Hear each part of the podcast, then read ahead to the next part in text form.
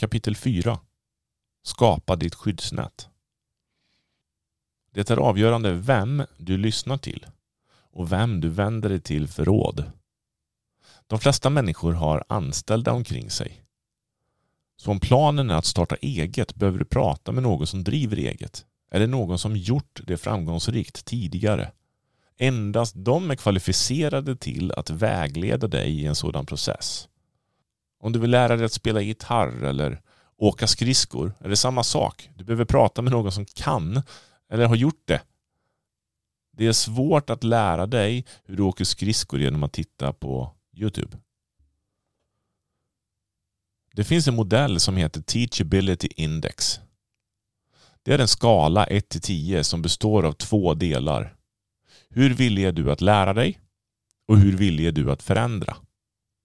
Om du vill att någon som gjort något ska lära dig behöver du vara villig att lära. Vi vet alla hur svårt det är för lärarna i skolan om det inte finns någon vilja hos eleverna.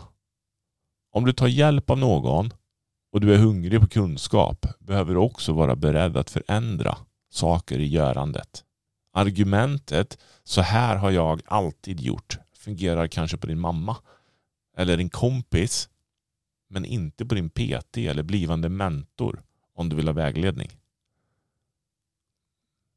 Om du kommer till eller praktiskt taget söker upp någon som vet vad som ska göras behöver du vara coachningsbar fullt ut för att det här ska fungera. Det finns så många förstå sig påare som sitter och tittar på hockey och säger till dem som spelar hur de ska göra men i själva verket så kan de själva inte stå på ett par skridskor. När du verkligen bestämmer dig är mitt råd att du gör tre saker. 1. Skaffa dig en mentor.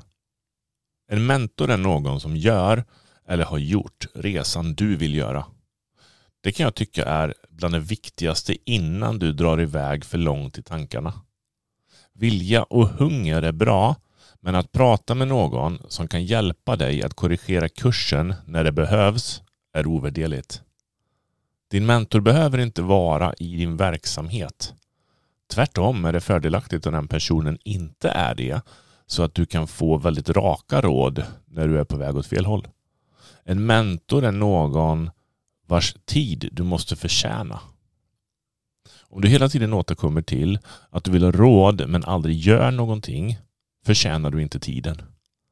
Den personen kan göra något mer värdefullt genom att hjälpa någon som är coachningsbar och verkligen vill istället för att prata med dig om du bara är ute efter att bli lite inspirerad. En mentor kan hjälpa dig att se när det är dimmigt. Använda kikaren för att se vart du är på väg och förstoringsglaset för att förstå vart du ska sätta ner nästa fot. Ibland kan du behöva zooma ut för att se hur långt du har kommit. Att träffa en mentor som förstår tillväxt och kan ge dig perspektiv är ovärderligt. En mentor behöver inte vara någon som fakturerar dig för sin tid. Det kan räcka med att ni tar en lunch ibland för att personen brinner nämligen för detta lika mycket som du gör och vill ge tillbaka på något sätt. Du kan få värdefulla råd men en mentor har ingen skyldighet att följa upp dig för att bekräfta att saker blivit gjort. Det ansvaret ligger helt på dig. 2. Hitta rätt coach. Först kanske det handlar om att hitta en coach. Här är det inte läge att överanalysera. Här ska du agera. Leta gärna efter någon som har erfarenhet av din bransch eller profession. Prata med din mentor om du är osäker på det här. Din coach behöver inte gjort precis det du ska göra. Huvudsaken är att personen har ett coachande förhållningssätt. En coach är någon som är med på resan men inte nödvändigtvis i din verksamhet. Personens roll är att ställa frågor som får dig att lösa mentala hinder och tänka i nya perspektiv när du fastnat. Till skillnad från en mentor kommer en coach att följa upp dig en gång i veckan eller vad det nu kommer överens om. Det har de senaste åren gått inflation i ordet coach då du snart kan skaffa en coach inom alla områden i livet. En coach kan ha flera års utbildning men kan också vilja kalla sig coach efter en halvdagsutbildning på sitt jobb. Missförstå mig inte. Det finns människor som hanterar barn på ett fantastiskt sätt utan att ha en utbildning. Men det kan också vara stor skillnad på coach och coach.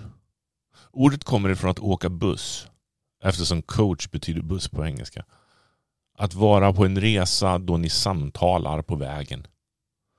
En sak är vad för typ av utbildning din coach har och en annan sak är hur bra ni hittar varandra.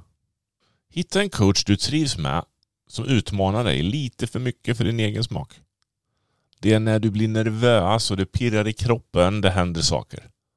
Under åren kommer det olika coacher. Personer du åker buss med. Och de fyller säkert olika funktion på din resa.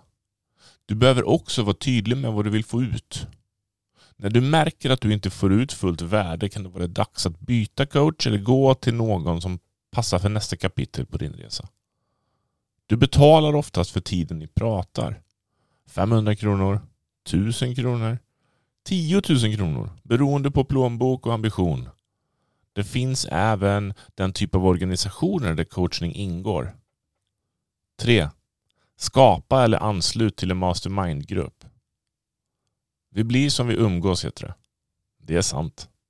Vi är flockdjur. Sedan många år tillbaka har vi lärt oss att det är säkrare att stanna i grottan än att gå ut på jakt.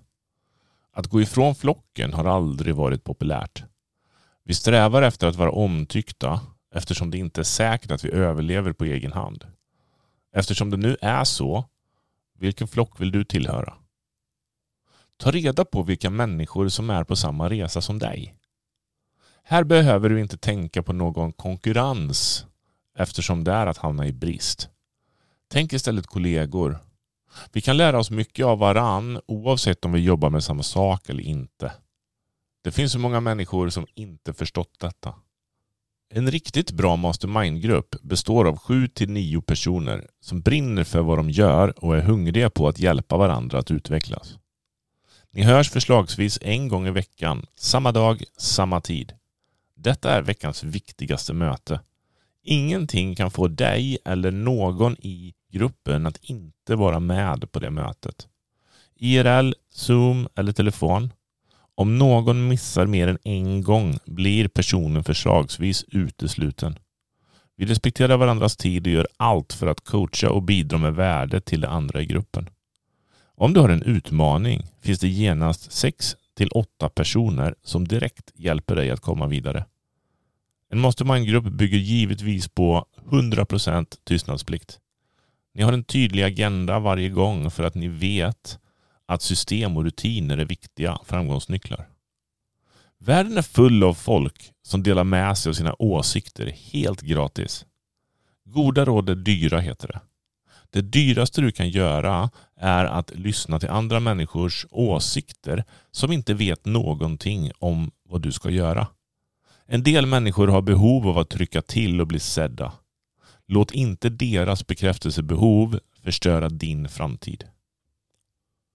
Skaffa dig en mentor, hitta en coach, skapa eller anslut till en mastermind-grupp. Dessa tre åtgärder bygger ditt skyddsnät du behöver för att lyckas med det du tänkt göra. När du gjort det kommer du ha rätt förutsättningar.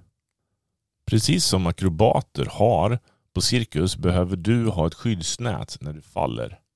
Frågan är inte om utan när. Samtidigt ska du inte se det så dramatiskt eftersom det är en del av processen. När du lyckas bygger det är din verksamhet. När du misslyckas bygger du dig. En stor del av att ha höga ambitioner är att folk inte kommer att förstå sig på dig alls.